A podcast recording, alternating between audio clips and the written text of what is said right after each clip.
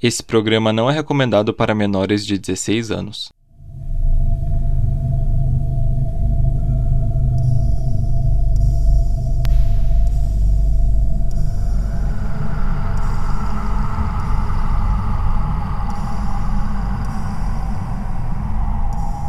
Janete de Palma desapareceu misteriosamente até ser encontrada sem vida seis semanas depois.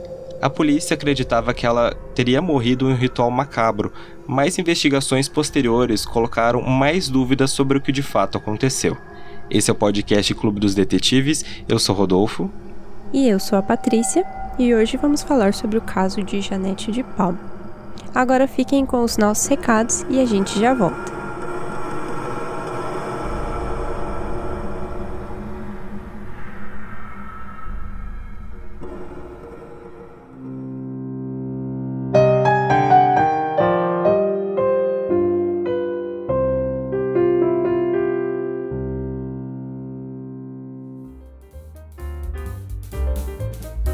Pessoal, tudo bem? Como é que vocês estão? Bom, antes dos recadinhos de sempre, eu quero dar uma palavrinha aí de por que, que a gente resolveu né, mudar de novo o dia né, de mandar o, o episódio para vocês. Na verdade, o que aconteceu foi que a gente voltou pro sábado, por quê? Porque na segunda-feira a gente, né, vendo as métricas, a gente viu que os episódios eram bem menos executados. E também vocês disseram lá no nosso Instagram que vocês preferiam realmente no sábado. Então a gente resolveu, né? Bom, já que estamos aí, vamos voltar para o sábado. E também esse episódio que aconteceu foi que a Patrícia, ela perdeu toda a gravação dela. E aí a gente ficou meio desesperado, né, porque a gente tinha convidado e tudo mais. Mas aí ela, a gente né, conseguiu dar um jeito aí dela gravar de novo, mas para isso ela precisou de mais tempo e o André precisou de mais tempo para editar. E aí eu falei, bom, a gente já vai mudar o dia mesmo, né? Então vamos dar essa melhorada aí, né? Vamos adiar só o episódio que a gente consegue resolver todos esses problemas. E a minha voz também estava muito ruim, né? Como vocês podem ver. Hoje ela tá um pouco melhor. É, para quem não viu lá no meu Instagram, né? Eu postei que eu peguei Covid e eu fiquei bem zoado. E aí minha voz, eu fiquei com bastante dor de garganta e minha voz estava muito zoada no dia que a gente gravou com a Gabi. Nossa senhora. Mas agora eu já tô melhor, felizmente. Mas é isso, então sigam a gente nas redes sociais, né, Twitter, Instagram, arroba podcast CDD. Quem puder estar tá passando lá no nosso apoia-se, né, o apoia.se barra podcast CDD e quiser aí estar tá apoiando a gente mensalmente, a gente vai ficar muito feliz. Gente, quem foi começar apoiar agora, por favor, olhem seus e-mails, porque a gente não tá conseguindo colocar as pessoas no grupo secreto, porque a gente pede o Telegram de vocês e vocês não respondem. olhem seus e-mails, por favor. Vejam se não foi enviado para caixa de spam ou algo do gênero. A gente vai tentar enviar de volta, tá? Mas prestem atenção nisso, né? Senão vocês vão estar tá aí perdendo os benefícios à toa. E se vocês também quiserem fazer um Pix pra gente, né? Um Pix aí a qualquer momento, você pode fazer pela chave que é o nosso e-mail, podcastcdd.gmail.com. Mas é isso, então vamos pro nosso episódio.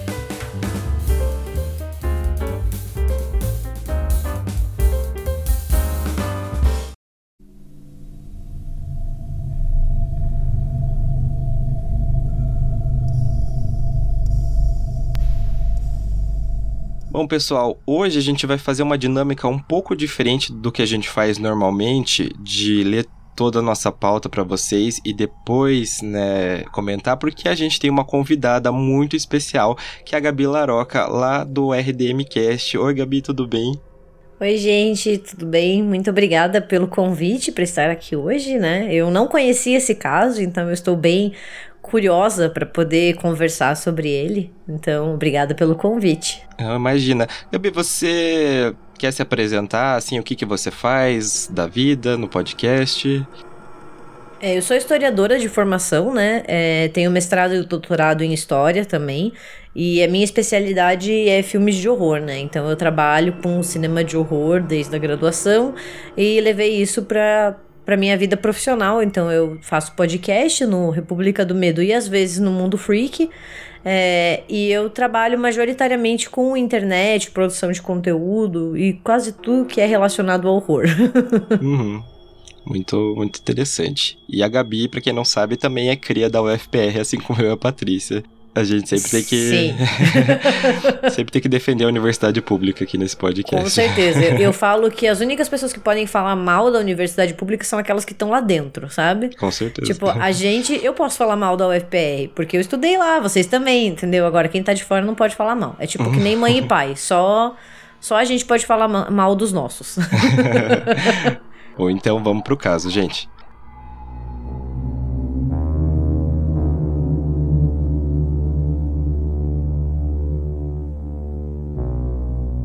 Caso aconteceu na cidade de Springfield, em Nova Jersey.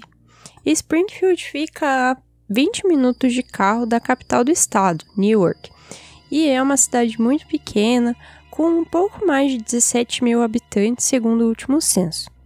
A Janete Christine de Palma nasceu no dia 3 de agosto de 1956 em Jersey City.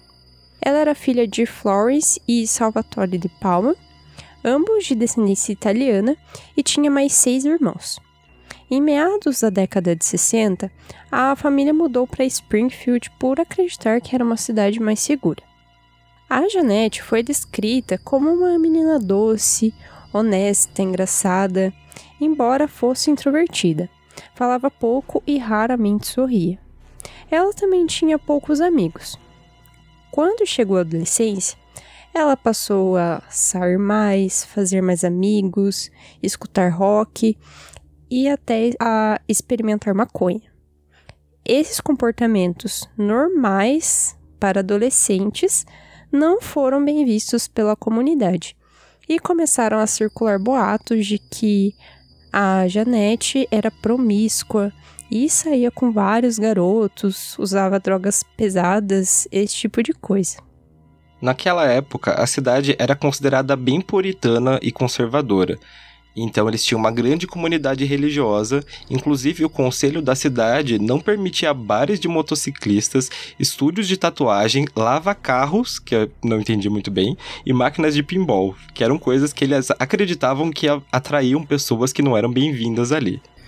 A família de Palma era católica, mas depois passou a frequentar a igreja Assembleia de Deus. Eles não saíam muito de casa e também não costumavam falar muito com os vizinhos. Existem relatos que a polícia foi chamada até mais de uma vez na residência por causa de brigas entre a Florence e o Salvatore, mas nenhum dos dois nunca chegou a prestar queixa contra o outro. Nessa época, os Estados Unidos eles estavam passando por uma coisa chamada Movimento de Jesus, em que as igrejas passaram a incorporar uma postura um pouco mais liberal para atrair os jovens, principalmente para fazer um balanço, um contrabalanço com o movimento hippie. Gabi, eu queria pedir para você, já que você né, é historiadora, que você falasse um pouquinho mais pra gente aí sobre essa questão da religião nos Estados Unidos, né? Porque os Estados Unidos, eles foram feitos, né, baseados como um país muito religioso. Então, né, os Estados Unidos é um país majoritariamente protestante, ele ele é fundado sobre essa premissa, né? E, e muito se tem esse entrelaçamento de uma ideia de de direito divino, né? Lá, então eles acham que eles são o farol da civilização, né? Que eles foram levados para aquelas terras justamente para cumprir esse propósito divino, né? Essa ideia de uma de uma grande nação é, devota a Deus, né? Eu acho essa parte muito interessante. E justamente nesse período que a gente está falando, né? Porque se eu não tô falando besteira. A, a Janete, ela desapareceu em 1972, né? A gente tem um acerramento muito muito grande, nem tanto um acirramento, mas se a gente pensar um embate, né, entre forças religiosas e conservadoras, que seria justamente isso que a gente que a gente estava conversando, né, essa comunidade que não permite bar, não permite estúdio de tatuagem, que se choca com os valores de um movimento hippie, um movimento da contracultura, né, um movimento feminista. Então você tem esse, esse ar de uma briga entre essas do, esses dois grandes grupos, né? E, e por um lado tem algumas igrejas que se tornam um pouco mais liberais, ou pelo menos fingem que são para tentar atrair os jovens, e tem outras que ficam ainda mais conservadoras achando que isso está desviando os Estados Unidos do seu caminho, né? Então a gente tem essa, essa, essas brigas, né? A gente chama isso de guerras culturais muito, muito fortes entre grupos mais progressistas, né? Mais voltados assim para uma libertação, direitos humanos, contra a cultura, os de movimento hippie e por um lado esses grupos que a gente chama daí de direita conservadora ou até de direita cristã, né? Mas desde a sua fundação, os Estados Unidos é um país muito religioso, né? Ele tem toda a ideia do puritanismo, né? A gente fala, a gente pensa em bruxas de Salem, a gente tem o puritanismo, né? Então, é, tem muito esse essa presença da religião. Claro que, como é o caso, a gente tem também católicos, né? Mas pensando majoritariamente, é um país protestante. No dia 7 de agosto de 1972, acabou que aconteceu uma discussão entre a Janete e a sua mãe e por isso ela teria ficado de castigo. Mas, como ela tinha combinado de sair com uma amiga, ela até tentou ligar para desmarcar, mas essa amiga insistiu para ela dar um jeito e a Janete disse que iria tentar pegar uma carona. A Janete trabalhava em um emprego de meio período, né? Então, embora existam assim divergências sobre onde exatamente ela trabalhava, né? É, alguns, algumas fontes dizem que era em uma loja de roupas, outras dizem que era uma empresa de telefonia, mas independente disso, ela deu uma desculpa lá para a mãe dela de que ela teria um turno no período da noite e que ela iria sair mais cedo para ir até a estação de trem. Quando a Janete não voltou do trabalho naquela noite, os pais dela começaram a telefonar para os amigos mais próximos, mas ninguém tinha visto ela naquele dia. Eles então procuraram a polícia, mas foram informados que as buscas só podiam começar depois de 24 horas. A polícia, ela estava tratando o caso mesmo como uma fuga e que não havia motivos para um alarde, porque a Janete mais cedo ou mais tarde daria notícias. Depois de alguns dias, os de Palma decidiram coordenar uma busca própria. Eles procuraram em várias cidades, até em Nova York, mas não encontraram nada. No dia 19 de setembro de 1972, o policial Donald Schwedert estava patrulhando a zona norte do município quando foi informado pelo rádio que deveria se dirigir ao complexo de apartamentos Baltusrol Gardens. Chegando lá, ele se deparou com uma cena bastante inusitada. Um cachorro, pertencente a um dos moradores, saiu para dar um passeio e voltou segurando um braço humano. No começo, ele achou que fosse o braço de um manequim, mas quando verificou que realmente era um braço humano, resolveu chamar os detetives da homicídios. Outros policiais que foram até o local acreditaram que o braço poderia ser da Janet, que era a única pessoa desaparecida na cidade naquele momento. Quem coordenou as buscas foi o chefe da polícia, o George Parcell, que mandou seus homens vasculharem os arredores de uma pedreira abandonada ali na região. No meio do caminho, eles acharam a parte superior desse braço, indicando que eles estavam meio que no caminho certo. E pouco tempo depois, eles chegaram em um penhasco que era conhecido como Devil's Teeth, ou Dentes do Diabo. O policial Schwerd, ele subiu no local e descobriu um corpo feminino usando uma camiseta azul e calça bege. Imediatamente ele se lembrou que essa era a descrição da roupa que a Janete de Palma estava usando no dia que ela desapareceu. A coisa mais assustadora é que, segundo ele, havia uma cruz de madeira feita com dois galhos e pedras ao redor da cabeça, dispostas em um semicírculo. A autópsia dela foi feita pelo Dr. Bernie Ehrenberg, que não conseguiu determinar a causa da morte, porque não havia nenhum osso quebrado, não havia bala alojada ou mesmo marcas de perfuração, mas o corpo já estava né, em um estado um pouco avançado de decomposição. E apesar de terem quase certeza que se tratava da Janete, os policiais chamaram o dentista que atendia para fazer a comparação da arcada dentária com os registros dele, e aí o resultado deu positivo. A gente vai deixar a ilustração né, da disposição de como que estava o corpo com a cruz e as pedras lá no nosso site, gente. É só vocês entrarem depois. Sem a causa da morte, arma do crime ou qualquer tipo de evidência física para trabalhar, a investigação, que foi comandada pelo sargento detetive Sam Calabrese, preferiu focar em descobrir se realmente existiam indícios de um sacrifício, culto satânico ou algo desse tipo.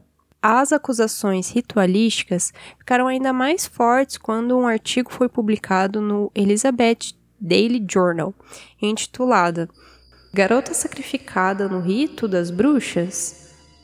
A reportagem alegava que uma testemunha chamada Lisa Grewlich esteve no local e visualizou pedaços de madeira em volta do corpo que formavam uma espécie de caixão, além da presença de várias cruzes ao redor do corpo. Essa matéria causou pânico na população local, que agora estava com medo de que havia ali um suposto culto que estava sacrificando as pessoas. Só que anos mais tarde, muitas pessoas passaram a questionar se essas alegações eram verdadeiras, porque ninguém se lembrava que esse caixão ali que a Lisa viu realmente tinha acontecido. Na verdade, algumas pessoas diziam que eram árvores tombadas dentro do perímetro né, de onde ela foi encontrada. E essa imagem também está lá no nosso site. Posteriormente, o professor, é, o Dr. Jason P. Coy, ele era especialista no estudo sobre feitiçaria e ocultismo. Ele defendeu que não havia nenhuma conexão entre os elementos supostamente encontrados no local e qualquer tipo de ritual que ele conhecia.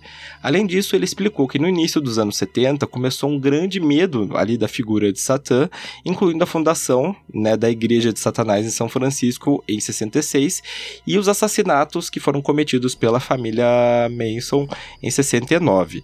Um dos motivos, assim, que eu mais queria chamar a Gabi é porque esse caso, como vocês podem ver, envolve aí um suposto ritual macabro, culto satânico e alguma coisa do gênero. A gente sabe que existiu um movimento que é mais para os anos 80, né, que foi o Satanic Panic que era o medo, né, que a galera tinha aí dessa figura de Satã, como eu falei. Gabi, você podia explicar pro pessoal, assim, o que que era esse Satanic Panic? O pânico satânico, ele, ele não é algo restrito aos Estados Unidos, né? A gente tem exemplos aqui no Brasil bem absurdos, né? Como é o caso do caso Evandro, o caso da escola base, e eles se popularizaram mais ali nos anos 90, principalmente, né? Nos Estados Unidos ali, a gente também tem o caso dos três de West Memphis, né? Então, mas já ali para os anos 60, anos 70, a gente já tem umas indicações e alguns medos coletivos que acabam surgindo em volta disso, né? Eu acho que é importante ressaltar, primeiro, que teoria da conspiração, essas coisas, elas existem na, na humanidade desde sempre, né? E a questão do pânico satânico, esse, esse momento propício dele, né? A gente tem em 1966 a fundação, né, da Igreja de Satã, que na verdade não é bem o que a gente pensa pelo nome, né? Ela é mais ligada a práticas ocultas, o que não quer dizer que é uma adoração ao Satã, né? E esse período dos Estados Unidos ali dessas disputas de religião, né, dessas disputas e a ideia de que o país estava se perdendo, né, que as famílias estavam ameaçadas e o advento da televisão, né? Porque daí a gente tem muitos televangelistas que vão para televisão nesses programas e começam a falar que o diabo tá rondando as suas famílias, que o diabo tá matando as pessoas, né? E que estão sendo feitos rituais. E é muito significativo como esses rituais eles sempre apontam o dedo pro outsider, pro outro, né? Então, sempre é uma, como se fosse assim, uma perseguição àquele que é, digamos, diferente, né? Porque depois de alguns anos a gente volta e esses casos começam a. A gente mostra, né, como esses casos, na verdade, foram perseguição, foram pânico, que não tem, né, ritual satânico, não, não existe.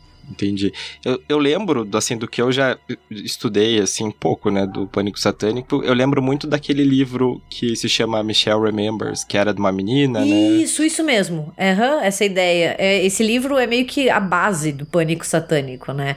O Michelle lembra, porque é uma moça que conta que ela era oferecida a rituais. E hoje em dia já foi muito questionada e assim, né, é, mostrada as mentiras, mas eles usaram isso como uma uma fonte, né? Eu lembro muito dos filhos de, do filho de Sam também, né? Teve toda essa ideia de que era uma rede ocultista.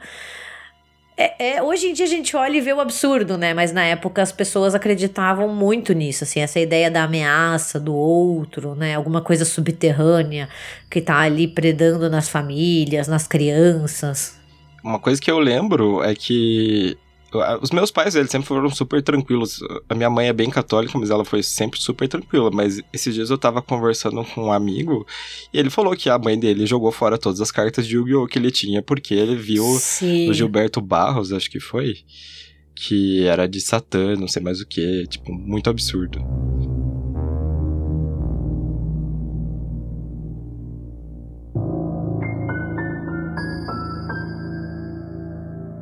E uma das teorias, né, então justamente já que a gente está falando de pânico satânico, né, a teoria do sacrifício, é porque a reserva Watchung ficava situada a cerca de 5 quilômetros de onde o corpo da Janet foi encontrado. E nos anos 70 existiam muitos relatos de animais sendo supostamente mortos em rituais, né, em um suposto culto que incluía a participação de jovens de famílias poderosas da região, incluindo o filho de um policial de Springfield Nessa teoria, né, a Janet ela teria sido morta em um ritual e ela teria sido escolhida por ser religiosa e por ajudar em um grupo da igreja que ajudava dependentes químicos, né? E outra teoria também nessa vibe de pânico satânico que foi levantada daí por uma escritora e moradora da região, a Denise Parker, que contou em uma entrevista para o Weird NJ sobre uma garota chamada Liz Blood, que era considerada estranha pelos locais e que gostava de ocultismo e estaria envolvida em algumas mortes é, de animais em rituais. E segundo a Denise, é possível que a Liz tenha encontrado o corpo da Janet antes dos investigadores e deixado os objetos ao redor dele, né? Eu acho esse, assim, esses dois são ótimos exemplos de, de pânico satânico, né? Essa ideia de algo que tá no subterrâneo ameaçando a normalidade. E, e ver também, né, nessa segunda teoria, como você sempre aponta o dedo pra pessoa que é diferente, né, como seria essa Liz, né, ela era estranha pelos locais, então já olham para ela, a gente já tem uma comunidade fechada, uma comunidade muito religiosa, que já olha pra, pra pessoa que se veste diferente, pra, que, pra pessoa que gosta de coisas consideradas diferentes, com esse olhar, né? Isso me lembra bastante o caso do trio de West Memphis, né? Que os meninos foram acusados da morte das crianças porque ah, eles gostavam de Marilyn Manson, eles gostavam de Metallica e era uma comunidade muito fechada, né? Então você já olha pro, pro outro. Assim, falando dessas teorias, a gente né, já comentou toda essa parte do, do pânico satânico. Teria a chance de ter uma seita, né, com filhos dos poderosos? Ah, teria, mas né? Por que, que eles vão sacrificar uma menina, né? E é, é, estranho esse negócio do, do sacrifício meio para mim, é porque eu sou muito leigo nessa, nessa questão, né? Eu, eu sei que existe, né, o que eles falam de satanismo, existe até mais de um, né? Mas não sei se em alguns, acho que a Gabi pode responder, em algum local, assim, de alguma igreja satânica, existe é, algum tipo de sacrifício? Acho que de sacrifício não, né? humano não, não. Isso, isso é uma, são lendas assim. Isso, é, isso é pânico satânico, sabe? Uhum. Não existe é, e, e, é um consenso. Não existe essas mortes ritualísticas, sabe? Uhum. Não existe morte de culto, sabe? E essas, essa coisa de sacrifício. Isso é mais medo, né? Do que outra, qualquer outra coisa. Uhum. Entendi. Mas voltando a falar sobre essa teoria, teorias do sacrifício, eu queria comentar uma última coisa, que é sobre a história dessa Liz Blood, né, supostamente ter feito um ritual ali, né, com o corpo já morto. Isso tem muito mais chance de acontecer do que realmente, né, um culto assassinar alguém. Mas, né, como a Gabi falou, né, jogar a culpa numa pessoa que é vista como estranha, né, por ela ter feito isso, é, por que, que ela ia encontrar o corpo, né? E não ia né, falar pra polícia o que, que ela ia ganhar com isso, né? Já estavam procurando a menina fazia muito tempo, tinha até é, bonificação, né? Obviamente, se eu fosse ela, eu iria escolher ganhar né, alguma coisa, uma um dinheiro, né, falando onde está o corpo, do que fazendo um ritual ali em cima. E como a gente falou também, que é importante a gente né, ressaltar mais uma vez, o estado que o corpo foi encontrado é uma coisa que se debateram até hoje, porque segundo né, o dono de Schwartz, havia cinco pedras em volta da cabeça dela e uma cruz, e segundo aquela outra testemunha, a Liz, havia várias cruzes ao redor do corpo. Mas só os dois lembram disso, né? Então fica, realmente fica bem complicado, né, continuar com essas teorias.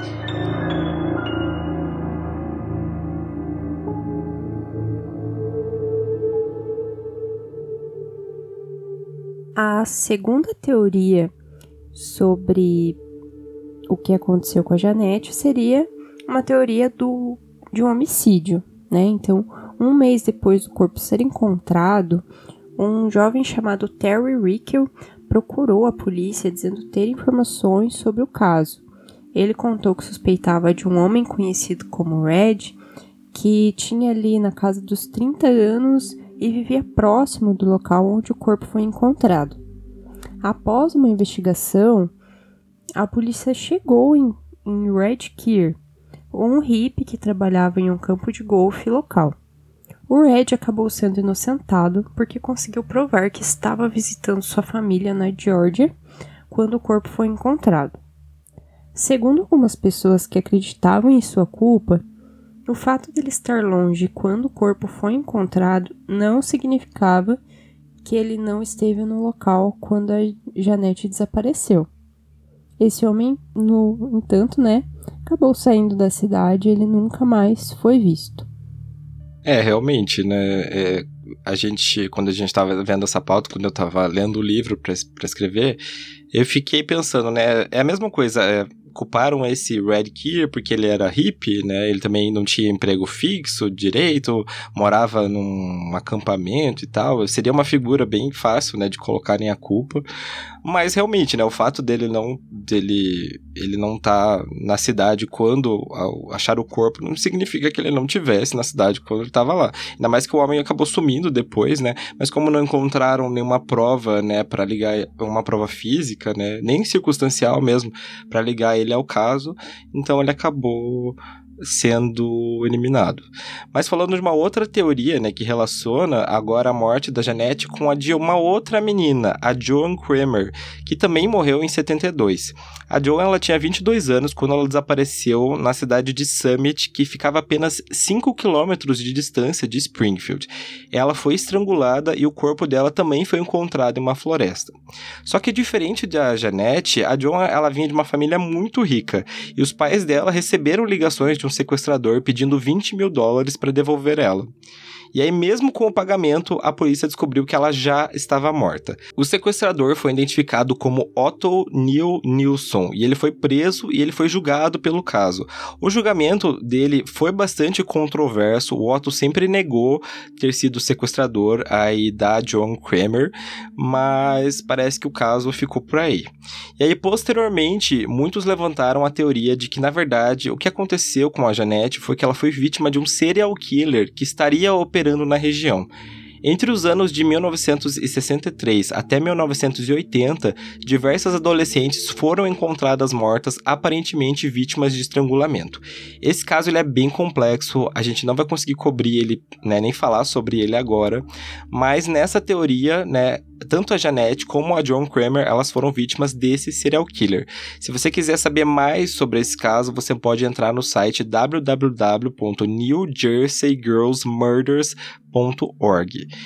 E comentando, né, agora essa parte do serial killer, é realmente uma coisa muito mais provável, né?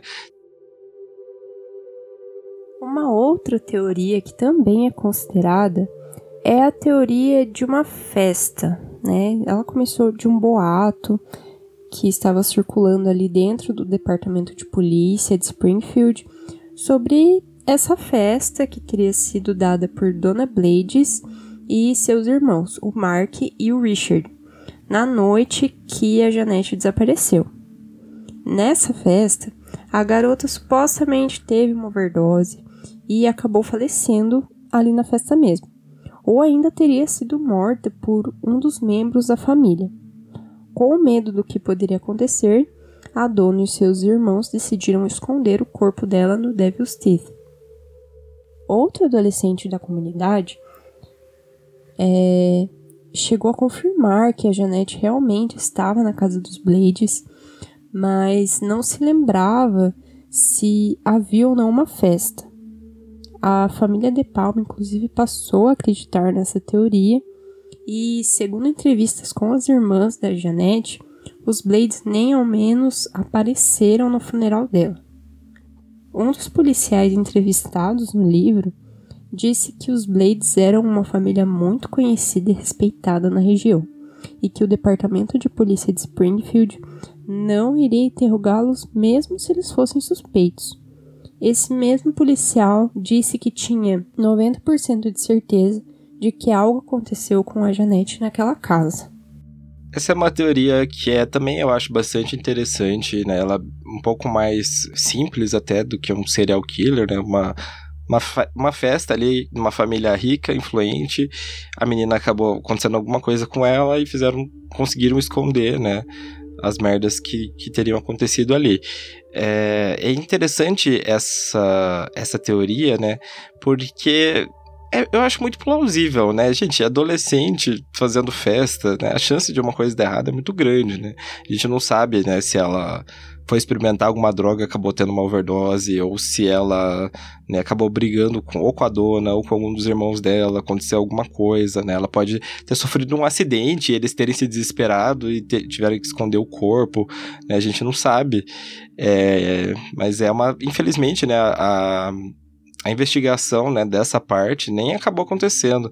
Então, realmente, se acontecer alguma coisa lá, é, é, era uma, uma boa teoria, né? Isso também explicaria, né, a, a, falta de evidências físicas, porque se fosse, se na verdade, né, a Janete morreu em outro lugar e lá no Devil's Thief só, né, jogaram o corpo dela, então todas as, as evidências físicas e tal ficariam todas aí dentro da casa dos, dos Blades, mas, né, sem investigação aí fica difícil. Eu acho que essa teoria da festa, ela também é, é muito, muito possível de ser verdadeira, porque pode ser que uma, aconteceu um acidente, sabe? Ah, ela bebeu demais, passou mal, ou até mesmo que alguém ali tenha praticado algo contra ela e que daí quis encobrir, sabe? Uhum. E por ser uma família poderosa, a polícia não vai atrás, a gente sabe como é. Então é, é muito pé no chão essa teoria, né? De que ela tava numa festa, aconteceu alguma coisa, seja um acidente ou não, e eles resolveram se livrar do corpo.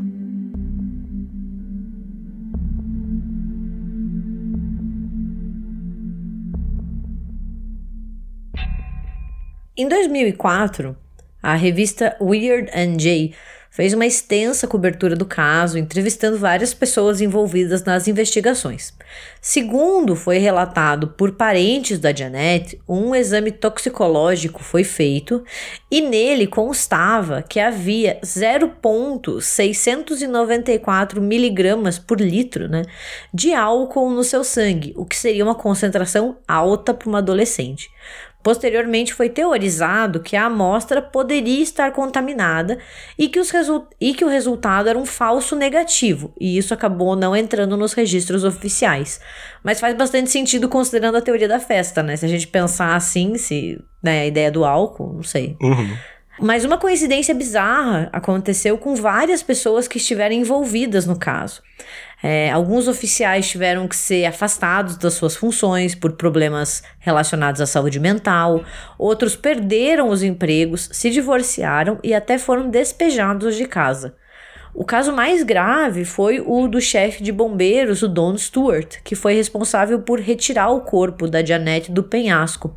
E ele acabou cometendo suicídio um ano depois, na frente dos colegas. E após isso, os moradores de Springfield passaram a chamar de a maldição de De Palma. Eu acho isso bem significativo, essa ideia de maldição, né, que a comunidade começa a circular, porque isso tem muito a ver com pânico satânico, né? Então uhum. também mostra um pouco da mentalidade e do medo e, e até essa busca por explicações no sobrenatural, né? Você sai da esfera humana para tentar explicar algo ou explicar esse crime bárbaro ou esses acontecimentos trágicos por esse viés, né? Ao invés de só pensar que podem ser coincidências terríveis e, e coisas tristes, né? O, o, o chefe de bombeiros, talvez ele tenha ficado tão traumatizado, né? Que isso influenciou na saúde mental dele não tenha nenhuma maldição, né? Então... Uhum. Sim, sim. E em 2015 foi lançado o livro Death on Devil's Teeth, The Stranger Murder That Shocks Suburban New Jersey, dos autores Jesse Pollack e o Mark Moran. E que trouxe muitas informações novas sobre o caso, e foi inclusive esse livro que a gente leu para fazer a construção desse roteiro. Hoje existe uma organização chamada Justice for Janet De Palma, que atualmente se dedica a manter viva as lembranças da jovem e não deixar o caso né, ser esquecido. A última informação é de agosto de 2022, quando foi realizada uma vigília na frente da prefeitura de Springfield para lembrar os 50 anos do caso. É um caso triste, né? A gente pode né, esquecer uma adolescente foi morta, né? A gente não sabe por quê, por quem. E ganhou toda essa comoção, né? De foi um ritual, foi uma coisa satânica, demoníaca. E o cara, né, a pessoa que fez, enfim, fez isso com ela, saiu livre, né? E até hoje, né, ninguém sabe o que aconteceu. É, é meio triste, né? Porque ele é um caso que se perde em meio a muitas pistas falsas, depoimentos né, que são inconsistentes, de medo, de medo de satanismo. Então, assim, ele meio que caminha para uma direção errada desde o começo, né? E a polícia fomenta essa ideia errônea e acaba deixando de lado a investigação real, né? Os fatos concretos que poderiam levar a essa a pessoa responsável ser pega, né? Então é, é meio triste porque desde o início parece que é um caso fadado a ser envolvido em pânico satânico e perder completamente uma chance, né, de ter o seu mistério revelado por uma por um viés que não tem nada de satânico, né? Uhum, exatamente. Uma coisa que eu vi, só para fechar, assim, sobre a fundação ali, a Justiça for Janet de Palma, é que muitas pessoas, na verdade que a grande maioria das pessoas que estão envolvidas são familiares dela, é, sobrinhos, é, sobrinhos netos, principalmente. As irmãs dela, pelo que eu vi, ainda estão vivas, e algumas é, falam sobre o caso, né? Muitas delas deram entrevistas pro livro. Então você vê que realmente a família ainda se importa muito com ela, né? Queria muito saber o que realmente aconteceu.